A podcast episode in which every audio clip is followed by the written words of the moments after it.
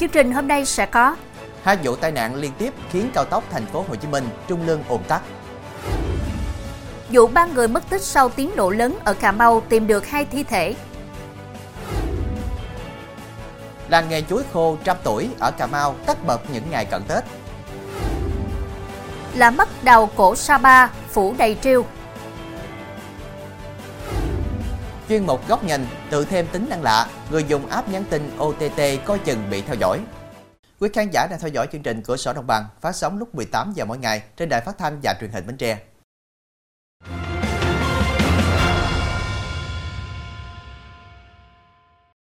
Thưa quý vị, hai vụ tai nạn liên quan cách nhau 2 km trên cao tốc thành phố Hồ Chí Minh Trung Lương đoạn qua địa phận tỉnh Long An khiến tuyến đường từ thành phố Hồ Chí Minh đi miền Tây ùn tắc hơn 2 giờ vào chiều qua. Theo cảnh sát, không có thương vong trong hai vụ tai nạn. Lực lượng chức năng đã phân luồng hướng xe ra quốc lộ 1 từ nút giao qua huyện Bến Lức để giảm ủng tắc. Thông tin ban đầu, khoảng 13 giờ 20 phút, xe giường nằm 29 chỗ chạy trên cao tốc thành phố Hồ Chí Minh Trung Lương hướng về miền Tây. Khi đến gần tạm dừng chân Châu Thành, tỉnh Long An, bất ngờ tông ô tô tải phía trước. Xe đầu kéo từ phía sau lao tới tạo thành chuỗi tai nạn liên hoàn. Đến khoảng 13 giờ 45 phút cùng ngày, ô tô 5 chỗ cũng xảy ra va chạm với hai xe đầu kéo, cách đó khoảng 2 km. Thưa quý vị, liên quan vụ ba người mất tích sau tiếng nổ lớn ở Cà Mau, đến chiều tối qua, có hai thi thể được tìm thấy khi nổi lên mặt nước. Đó là thi thể của em Nguyễn Chí Hiếu, 16 tuổi, và Tạ Chăn Dí, 33 tuổi. Gia đình đã nhận dạng, công an cũng thực hiện các biện pháp nghiệp vụ và đã bàn giao hai thi thể cho gia đình tổ chức mai táng. Chính quyền địa phương xác nhận thi thể của em Hiếu còn nguyên dạng thi thể của Nhí không còn nguyên dạng Trước đó, trưa 17 tháng 1 năm 2024, sau một tiếng nổ rất lớn trên sông Cửa Lớn, ba người làm nghề lặn mò phế liệu trên sông này đã mất tích là Nguyễn Ngọc Tư 42 tuổi, tại dân Nhí và Nguyễn Chí Hiếu. Chưa có thông tin chi tiết về kích thước, trọng lượng, chủng loại quả bom liên quan trong sự vụ này. Tuy nhiên, một camera an ninh nhà dân cách điểm nổ 500 mét ghi lại được tiếng nổ với âm thanh rất lớn, tạo xung lực để toan và làm vỡ nát một cánh cửa kính nhà này.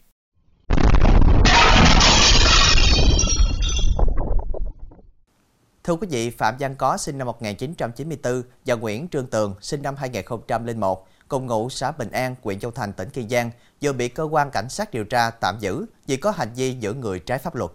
Trước đó, Công an huyện Châu Thành phối hợp với Công an xã Bình An phát hiện cả hai đang giữ trên 20 ngư phủ tại nơi ở, theo lệnh của một phụ nữ.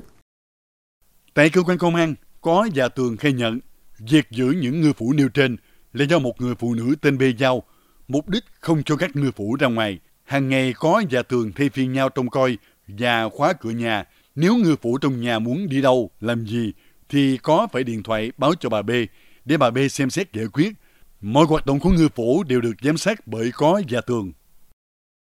Thưa quý vị, tại xã Trần Hợi, huyện Trần Văn Thời, tỉnh Cà Mau, làng nghề làm chuối khô đã tồn tại hơn 100 năm nay. Trải qua thăng trầm, đến nay làng nghề còn khoảng 40 hộ, nhiều nhất ở các ấp 10A, 10B và 10C. Đây là địa phương nổi tiếng sản xuất chuối khô ngon và lớn nhất tỉnh. Những ngày cận Tết Nguyên đáng Giáp Thìn năm 2024, những hộ làm nghề ép chuối khô đã đẩy mạnh sản xuất, tăng số lượng sản phẩm phục vụ nhu cầu thị trường. Anh Trần Thanh Duy, chủ một xưởng sản xuất chuối khô tại xã Trần Hợi cho biết, trung bình mỗi tháng, cơ sở làm ra 5 tới 7 tấn sản phẩm. Riêng 3 tháng gần Tết làm khoảng 50 tấn. Các cơ sở chọn chuối đạt tiêu chuẩn, đem ủ từ 6 tới 8 tiếng, rồi để thoáng bên ngoài khoảng 36 tiếng, cho chín tự nhiên. Tiếp đó, nhân công bóc vỏ chuối đặt lên dĩ để sấy nguyên trái từ 10 tới 12 tiếng, hoặc phơi một ngày ngoài nắng Toàn xã Trần Hợi hiện có hai cơ sở đã đầu tư máy sấy để chủ động sản xuất nếu điều kiện thời tiết không thuận lợi. Các cơ sở bán chuối khô với giá từ 27.000 tới 40.000 đồng mỗi ký. Tháng 7 năm 2018, Cục Sở hữu trí tuệ, Bộ Khoa học và Công nghệ công nhận nhãn hiệu tập thể cho sản phẩm chuối khô xã Trần Hợi do Hội Nông dân huyện Trần Văn Thời làm chủ sở hữu. Thưa quý vị, bánh tét là món ăn không thể thiếu trong ngày Tết của người miền Tây và như thế cứ mỗi độ Tết đến xuân về, lò bánh tét của bà Quỳnh Thị Đẹp ở quận Bình Thủy, thành phố Cần Thơ lại nhộn nhịp hẳn lên. Những thành viên trong gia đình bà Đẹp những ngày này đều tất bật, mỗi người mỗi việc để kịp vụ bánh lớn nhất năm. Bà Đẹp chia sẻ, nghề làm bánh tét này bà đã duy trì được gần 50 năm. Lúc đầu bà được mẹ truyền cho, sau đến bà, và giờ các con bà tiếp tục gìn giữ nghề truyền thống của gia đình. Theo bà Đẹp, Một trong những bí quyết làm nên sức hấp dẫn cho đòn bánh tét đó là nếp phải xào với nước cốt dừa. Như vậy, hạt nếp vừa béo, vừa bóng bẩy đẹp mắt. Các nguyên liệu được bà đẹp dùng để tạo màu cho bánh đều là các nguyên liệu tự nhiên như màu tím của lá cẩm, màu xanh của lá dứa và màu cam của gất. Bánh gói xong sẽ được đem nấu khoảng 5 tiếng đồng hồ. Khi luộc phải chú ý nhiệt độ, mực nước phải đảm bảo ngập bánh và thường xuyên kiểm tra. Bánh tét ở lò của gia đình bà đẹp có nhiều loại nhân như nhân thập cẩm, đầu mỡ, đầu chay, chuối. Có giá dao động từ 50.000 tới 120.000 đồng một đòn bánh. Trong phần sau sẽ có Hai người cướp ngân hàng ở Quảng Nam bị bắt tại Quế. Việt Nam là một trong năm nước đạt ngưỡng giảm phát thải carbon.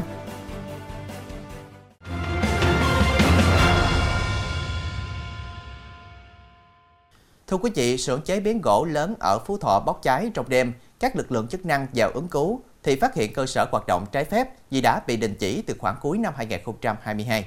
Đánh giá ban đầu, Công an tỉnh Phú Thọ xác định ngoài lỗi của chủ doanh nghiệp còn có phần trách nhiệm của Ủy ban nhân dân quyện, Ủy ban nhân dân xã sở tại. Khoảng 1 giờ sáng qua, xưởng chế biến gỗ của công ty trách nhiệm hữu hạn Minh Hạnh Phú Thọ ở thị trấn Thanh Sơn, huyện Thanh Sơn, tỉnh Phú Thọ xảy ra cháy. Tuy không gây thiệt hại về người, nhưng hơn 1.000 mét vuông nhà xưởng bị cháy hoàn toàn. Cơ sở sản xuất này đã bị công an tỉnh Phú Thọ đình chỉ hoạt động từ tháng 10 năm 2022 do không đảm bảo các điều kiện về an toàn phòng cháy chữa cháy. Tuy nhiên, chủ cơ sở là ông Trần Đức Yến không chấp hành, vẫn lén lút hoạt động. Tại huyện Thanh Liên, tỉnh Hà Nam vào chiều qua cũng xảy ra cháy ở chùa Phật Quang. Sau khi nhận được tin báo, Phòng Cảnh sát Phòng cháy chữa cháy và Cứu nạn Cứu hộ tiếp cận hiện trường. Sau khoảng 30 phút, đám cháy được khống chế. Diện tích cháy khoảng 200 mét vuông. Chất cháy chủ yếu là đồ gỗ, giấy, nến ở khu tụng kinh, bàn ghế nhựa. Vụ cháy không có thiệt hại về người. Nguyên nhân xảy ra cháy và thiệt hại về tài sản đang được điều tra làm rõ.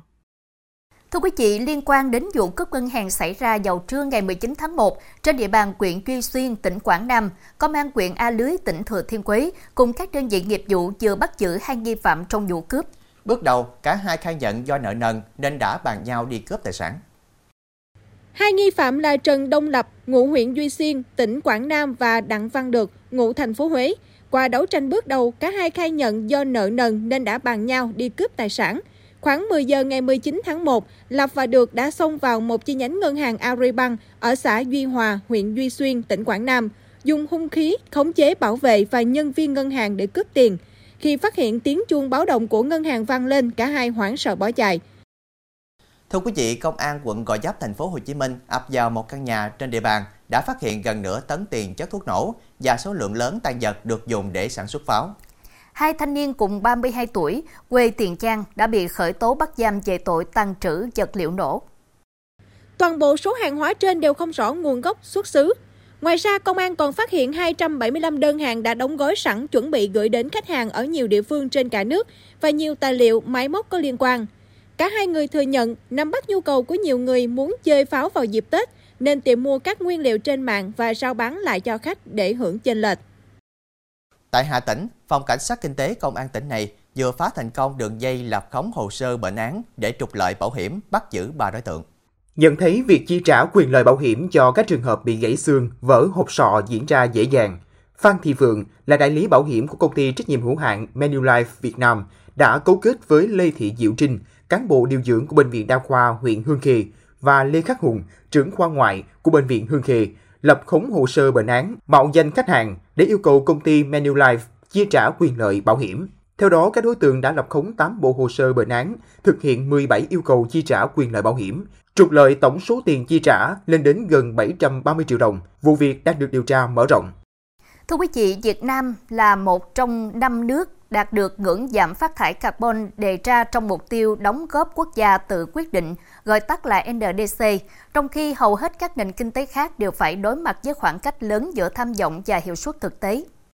Nghiên cứu chỉ số kinh tế Net Zero năm 2023 do công ty kiểm toán hàng đầu thế giới BVKC vừa công bố cho thấy có 5 nền kinh tế là New Zealand, Pakistan, Hàn Quốc, Singapore và Việt Nam vượt qua ngưỡng giảm phát thải carbon được đề ra trong mục tiêu NDC của từng quốc gia.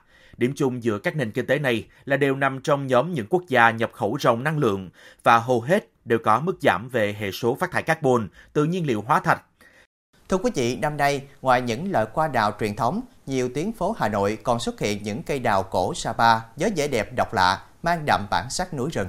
Thưa quý vị, dù lúc này còn cách Tết Nguyên đáng khoảng 3 tuần nữa, nhưng nhiều nụ qua đã đua nhau bung nở. Tuy vậy, chủ vườn không hề lo lắng mà khẳng định qua có độ bền rất lâu và cũng không phai màu theo ngày, khách thoải mái chơi Tết. Dọc phố Lạc Long Quân, quận Tây Hồ, thành phố Hà Nội, loại đào cổ này được nhiều người sành chơi hoa, lựa chọn nhờ đặc điểm riêng, đó là thân cây thô xù xì, nụ hoa to, cánh hoa dày nhìn rất bắt mắt. Thân cây đào cổ Sapa xù xì, mỗi gốc là một thế khác nhau. Cành phủ đầy rêu phong, mang nét đẹp tự nhiên của núi rừng. Giá cho mỗi cây đào cổ Sapa nhỏ dao động từ 10 đến 20 triệu đồng. Cây đào cổ loại to thì có giá từ 80 đến 100 triệu đồng. Thậm chí có những cây giá trị lên đến vài trăm triệu đồng.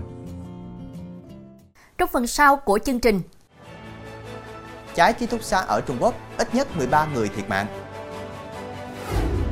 Tự thêm tính năng lạ, người dùng app nhắn tin OTT coi chừng bị theo dõi.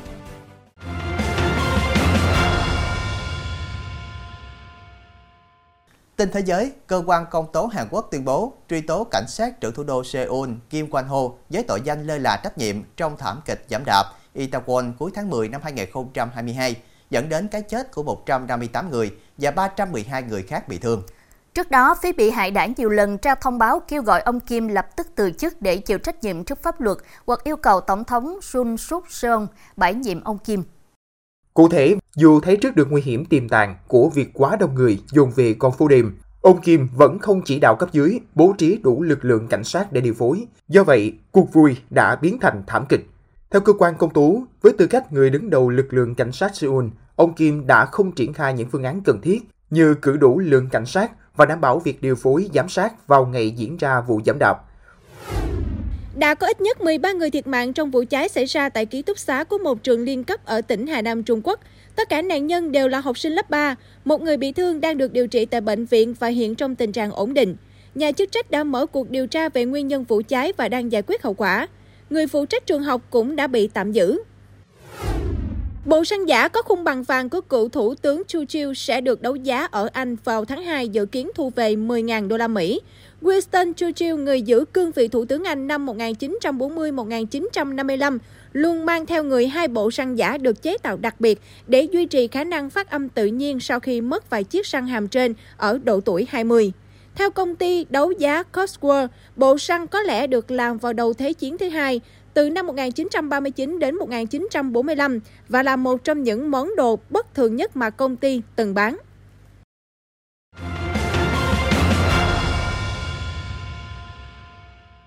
Thưa quý vị, trong thời đại công nghệ thông tin phát triển mạnh mẽ, việc bảo mật thông tin là một trong những vấn đề cần được chú ý hàng đầu để tránh trường hợp bị kẻ gian lợi dụng.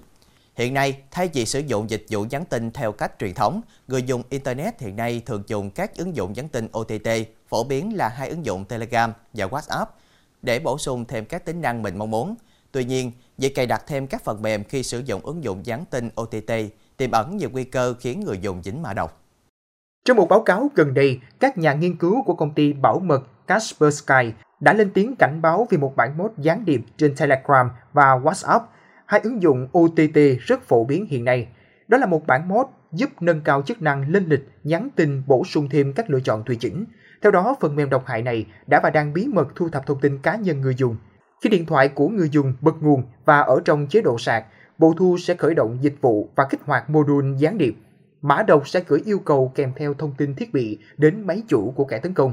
Dữ liệu này bao gồm mã số nhận dạng thiết bị, số điện thoại, mã quốc gia và mã mạng. Ngoài ra, cứ mỗi 5 phút, mã độc sẽ truyền tải các dữ liệu chi tiết của nạn nhân. Nó cũng có thể thiết lập bản ghi micro và trích xuất các tệp từ bộ nhớ ngoài. Mối đe dọa này xuất hiện vào thời gian gần đây, bắt đầu từ giữa tháng 8 năm 2023. Ông Dmitry Kalinin, chuyên gia bảo mật tại Kaspersky cho hay, Mọi người thường tin dùng những ứng dụng phổ biến, những kẻ lừa đảo sẽ lợi dụng sự tin tưởng này. Nếu cần thêm một số tính năng bổ sung không có trong ứng dụng ban đầu, người dùng nên cân nhắc việc sử dụng giải pháp bảo mật trước khi cài đặt phần mềm của bên thứ ba để bảo vệ dữ liệu không bị xâm phạm. Bên cạnh đó, theo khuyến nghị từ các chuyên gia, người dùng di động chỉ nên tải ứng dụng và phần mềm từ các nguồn chính thức và uy tín. Người dùng cần hạn chế sử dụng các cửa hàng ứng dụng của bên thứ ba vì tiềm ẩn nhiều nguy cơ có chứa phần mềm độc hại.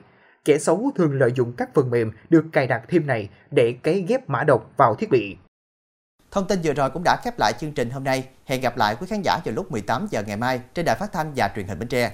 Đoàn Trang và Chí Tình xin kính chào tạm biệt và kính chúc quý khán giả một buổi tối cuối tuần đầm ấm bên gia đình.